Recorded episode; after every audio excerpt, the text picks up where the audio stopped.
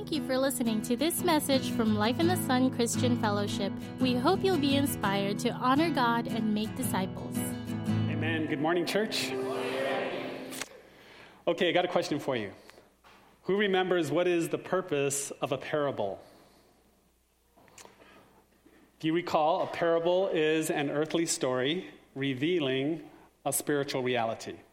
Or, as Pastor Scott put it, a parable is a, is a, is a story that kind of gives you a punch in the stomach to give you some perspective. Don't, tell your, don't turn to your neighbor and ask if they want some perspective.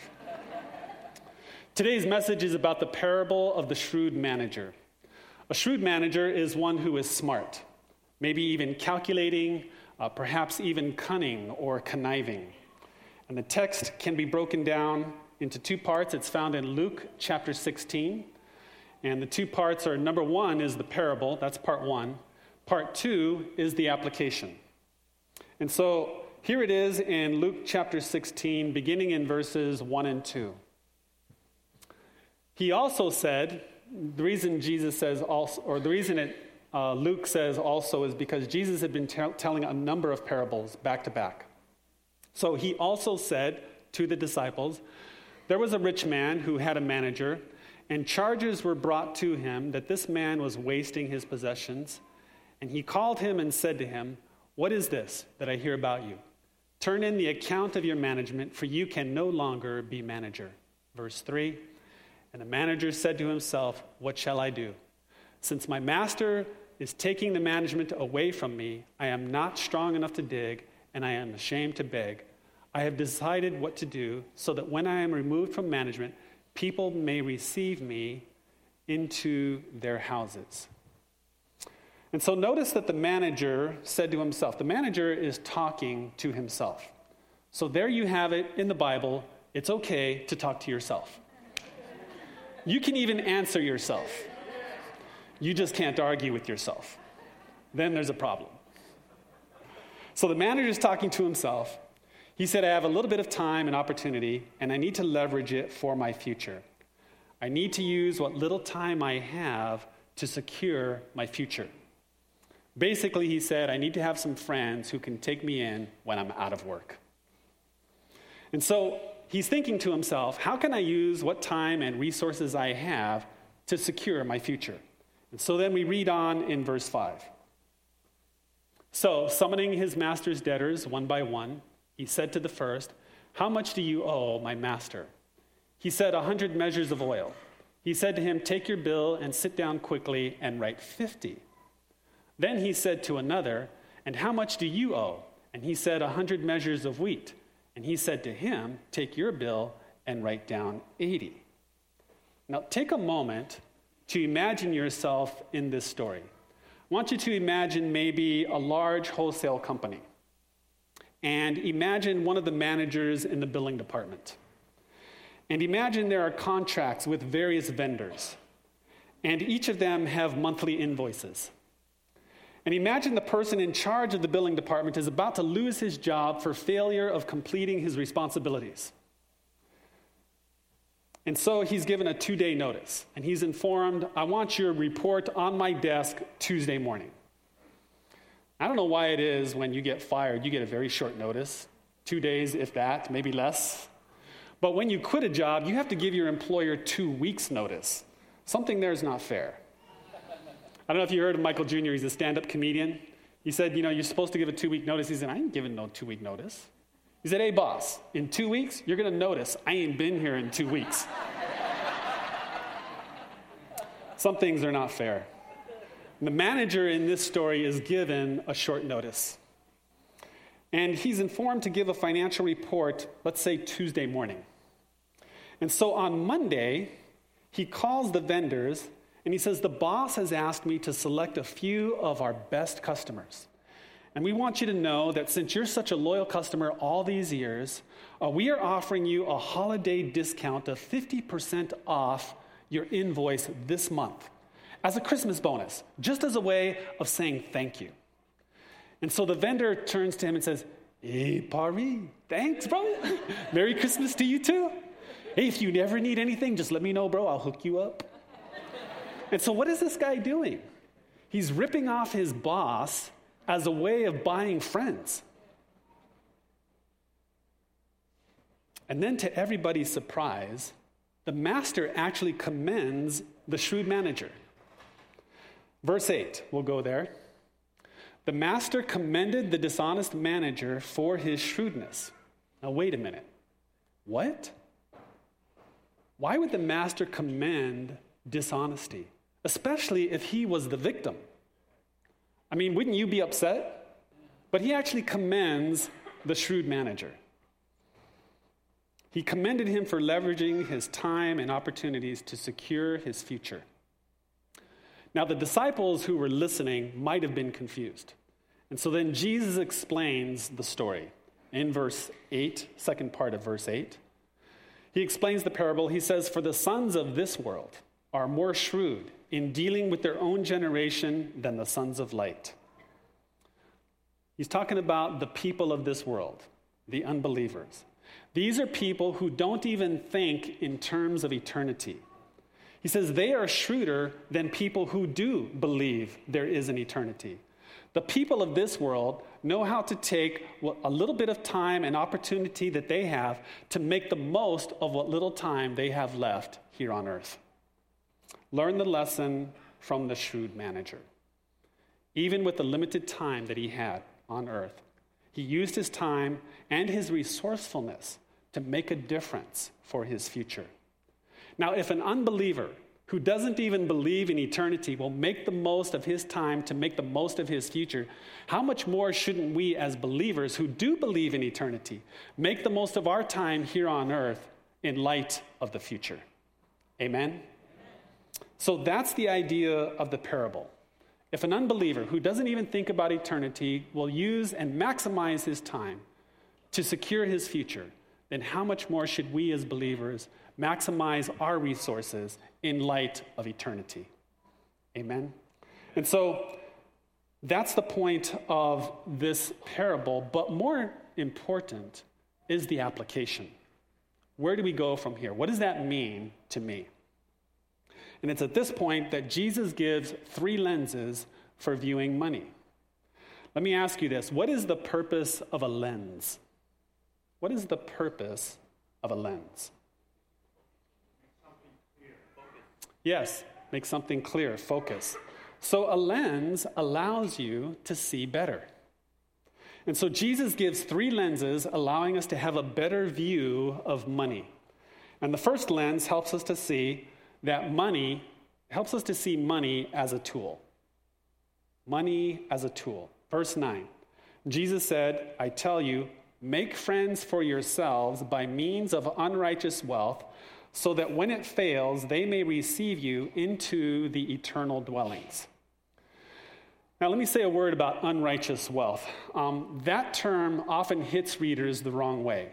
Jesus is not saying get money by illegal means and then be generous with it. Okay? When it comes to wealth, unrighteous can mean three things. Number one, it could refer to how you got it.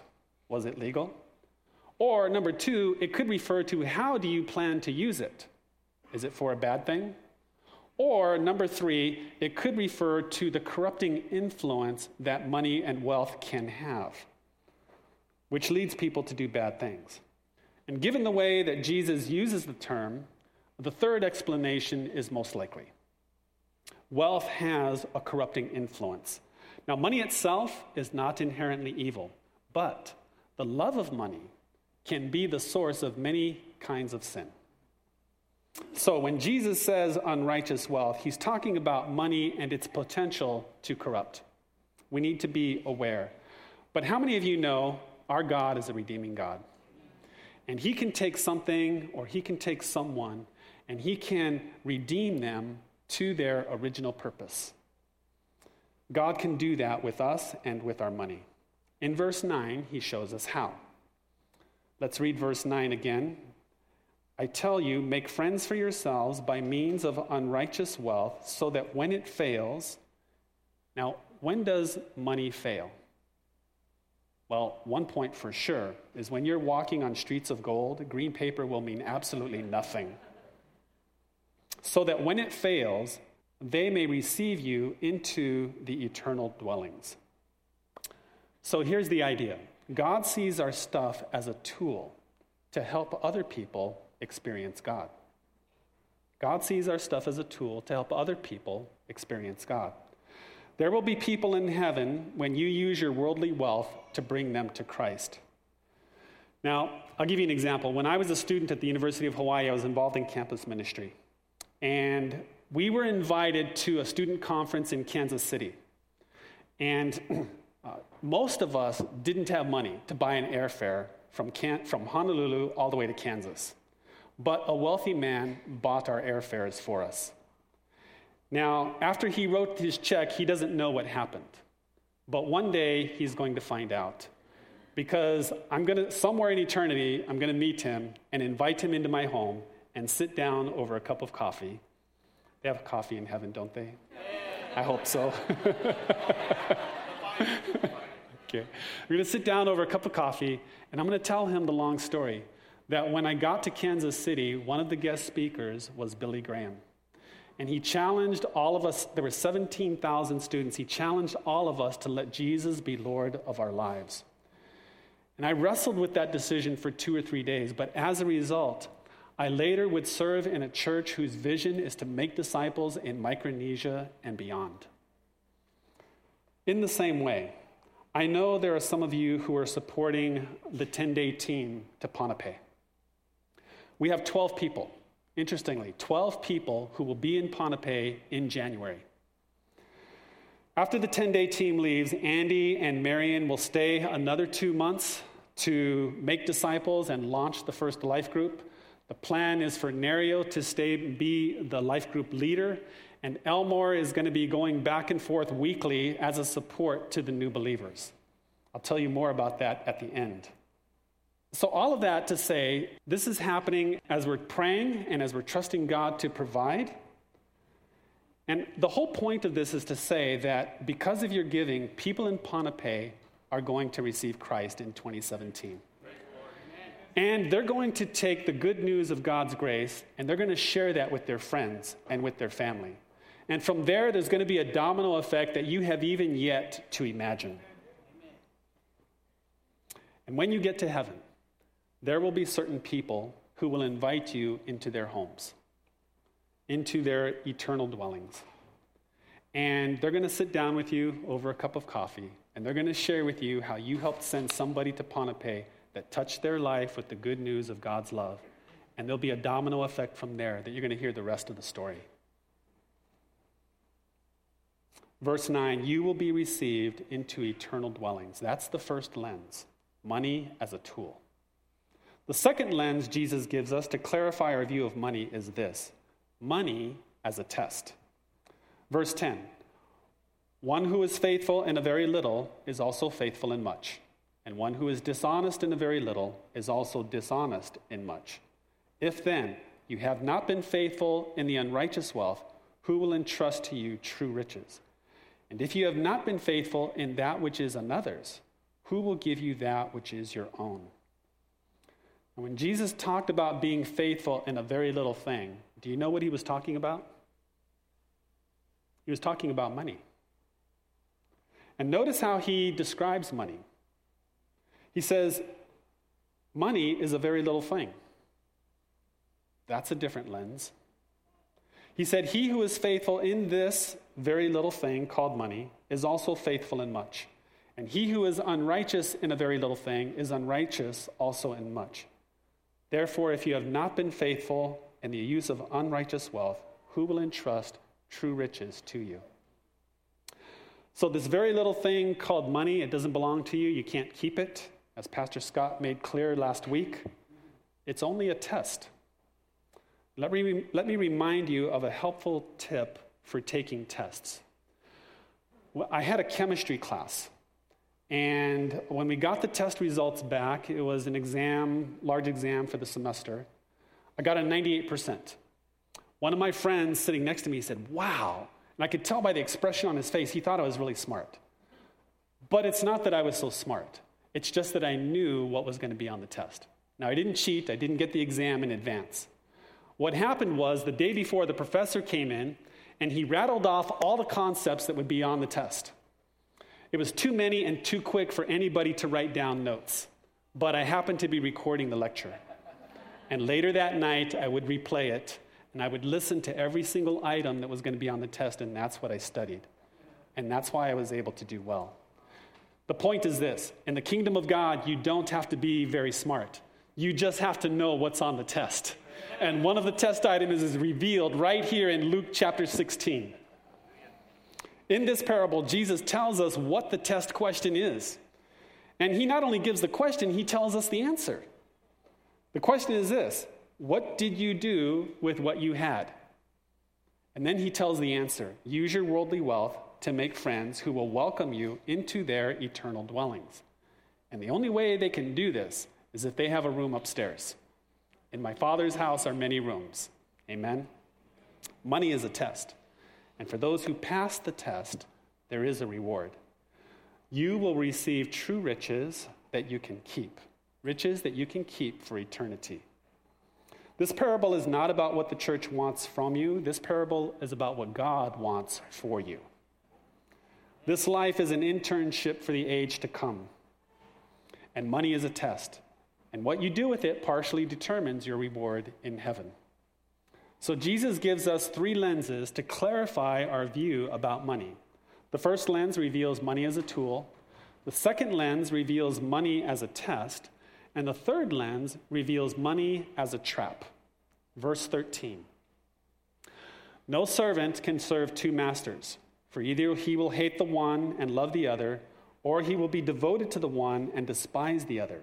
You cannot serve God and money. So, how, how is it that money becomes a trap? Money becomes a trap when it becomes more important than God. No servant can serve two masters. He cannot serve both God and money. If God is not first in your life, then nothing else will be in order in your life. When God is first in your life, then everything else will fall into order in your life. When God is not first, when we don't fully trust Him, and we don't fully trust in His ways, then we can be subject to fear. If we're not absolutely convinced in our heart that He's the provider and that He's got my back and that He will take care of me, then we can fall into worry. We can fall into anxiety. And when fear is present, we may resort to other means in order to secure our needs, in order to get them met. And so, one of those means is to go into debt. And very often, we will live beyond our means and borrow because we're afraid somehow our needs will not get met. As a result of having debt, then we feel the pressure to work harder. And that can be another trap. trap gets a little tighter. And then, as a result of working harder, we can begin to neglect the Sabbath, and that lack of rest can begin to affect our health and the trap gets a little tighter. All of these things can lead to the trap getting tighter and tighter. Now, what I just described to you is the lifestyle of people who work a lot. But there's an opposite response. Sometimes we can kind of give up hope and get discouraged and say, well, you know what? I'm not going to try. I'm not going to work at all. And yet, the love of money can still be in our hearts.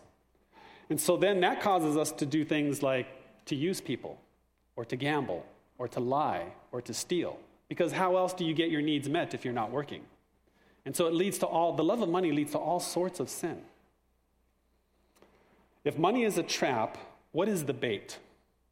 What is the attraction? What is the thing that lures us toward the trap? The attraction is the idea that things will satisfy. Things will satisfy. Why is Black Friday so popular? you know, if I just get that new phone, get that new car, get that new whatever, I'll be happy. I feel better. Now, there's nothing wrong with phones and cars and nice things. Nothing wrong with any of those. Uh, God created needs, He uses them to draw us into relationship. The real issue is how do we get our needs met? Am I looking to things or am I looking to God?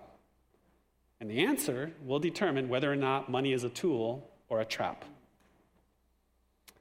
I'll tell you a true story of a test which revealed if money would be a tool or a trap.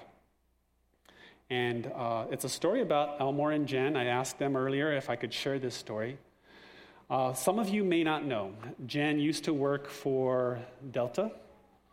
And in 2015, she received notice that Delta was downsizing, and there was a list of people that they were letting go. And she happened to be one of them. Uh, she wasn't the uh, shrewd manager, that's not why they let her go. but they were downsizing. And it was really difficult news uh, for her, for the whole family. Uh, they were given notice that in December would be her last month.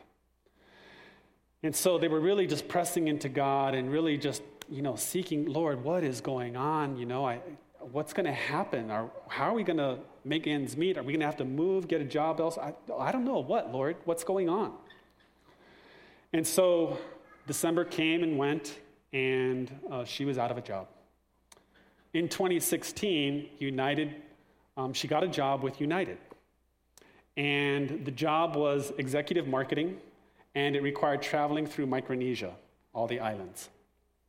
And it turns out that Elmore would also have a family pass to be able to travel in the islands. And my mind got to thinking. I don't know how many of you know Elmore, some time ago, he went to California to do a wedding for a friend. And I saw the picture on Facebook. And I thought, hmm, Elmore has a minister's license. That's interesting. My mind started rolling. and then I heard his heart as we were just getting to know each other, and I know he has a heart for church planting. And God just put an idea in my mind, and I met with him and Jen maybe two months ago. And I said, Hey, um, the church is growing, and we have a great vision. And the more hands, the better. We can't do it alone. And I said, Would you be willing to prayerfully consider being involved uh, with our church on staff as church planter and worship pastor? And he said, when I said that, the hair on his skin stood up. And he said, an interesting thing happened. He was getting ready for the semester. He was going to his classroom. He teaches music at Benavente Middle School. He was in the classroom preparing. And while he was there, the Lord said to him, You're done here. He was like, What? And the Lord said, You're done here. And he was like, What does that mean? I mean, it just kind of shocked him. We're, okay. Um, and he didn't even mention it to Jen because it was kind of like this big, big question mark. Until we met together at the coffee shop and we're talking about this, and Jen just had tears strolling down her cheeks. She said her and Elmore had been talking about serving the Lord full time for since they got married. And so there was just confirmation that God was in it. And, you know, this was a situation which was a test for them. And how they responded would determine whether or not money was a tool or a trap. And as Elmore and I began to talk, uh, he um, has been talking to other people um, from all of his contacts from the past, friends, family, relatives, about raising support so that he could come on staff in January. Now, this is kind of a soft opening, soft announcement about Elmore. But this year, Sunday is January 1st, the first of the new year. And we're going to have a dedication service for Elmore and for Jen. But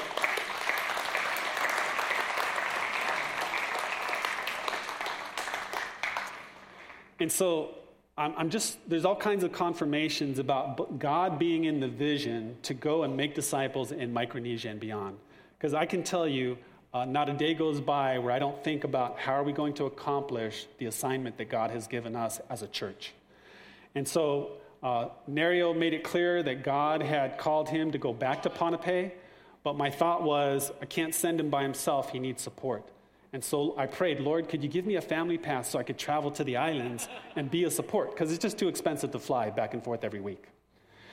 And then I heard that Elmore got that with Jen's job, and I realized, Lord, Elmore's the man. and so I met with him at a coffee shop. And then he began raising support, and uh, his first ministry partner was a guy that I met in South Africa at the World Conference. And I was telling him the same story that I just told you.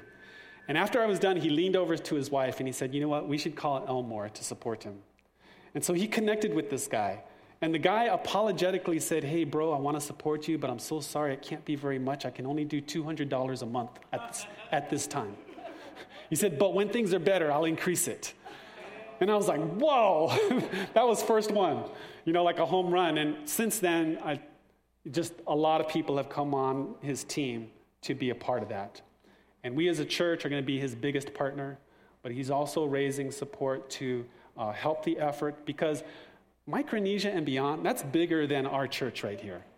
Uh, the more hands, the better, because God is calling us as a team to fulfill his assignment. Amen. And so I just want to encourage you um, as your pastor about this whole area of giving. You know, as I'm talking, oftentimes what can happen in a message like this is when people hear the word money mentioned from the front, there kind of be a little yellow flag that can go up, you know, it's like, okay, you know, what, what's behind this? You know, is, is there a need? Is something going on? And I want to let you know that actually we have the opposite situation. Uh, I want to let you know, you should know that 2016 has been the largest tithe in the history of Life in the Sun Christian Fellowship.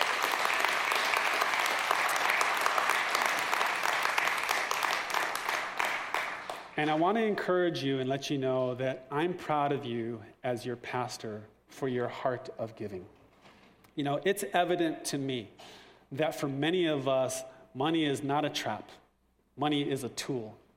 And we are moving forward to accomplish the vision that God has for us to make disciples in ah. Micronesia and beyond. Amen.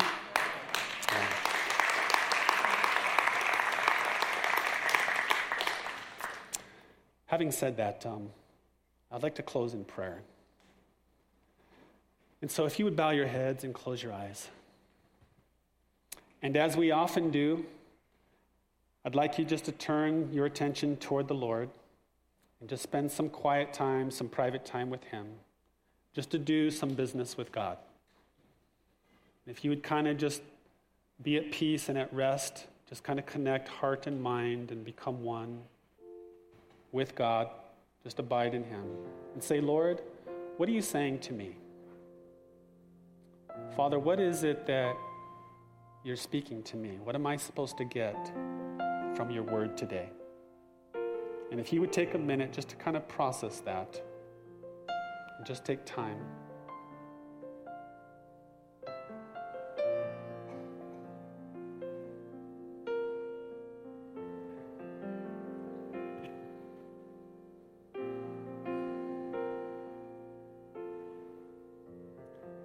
If you're sensing something, I want to invite you just to take a moment to do business with God. Take some time just to respond to what it is you sense the Lord is saying to you.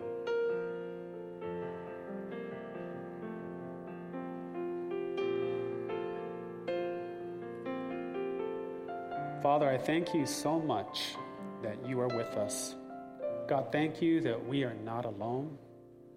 Thank you, Lord, that we have your presence and your love and your provision. And God, whatever it is that you're speaking to each of your sons and daughters here today, Lord, I ask that you would be the one to work in them and through them and enable them to accomplish the very thing that you're leading them to do. God, would you strengthen their faith, their love, their hope? Holy Spirit, would you take what it is that you're doing among us and seal it in our hearts and make it a part of who we are? Lord, we ask that you would fulfill our destiny as individuals, as husbands and wives, as families, and as a church family, and as your church. If you would keep your heads bowed and your eyes closed, I'm going to ask the worship team to come on up.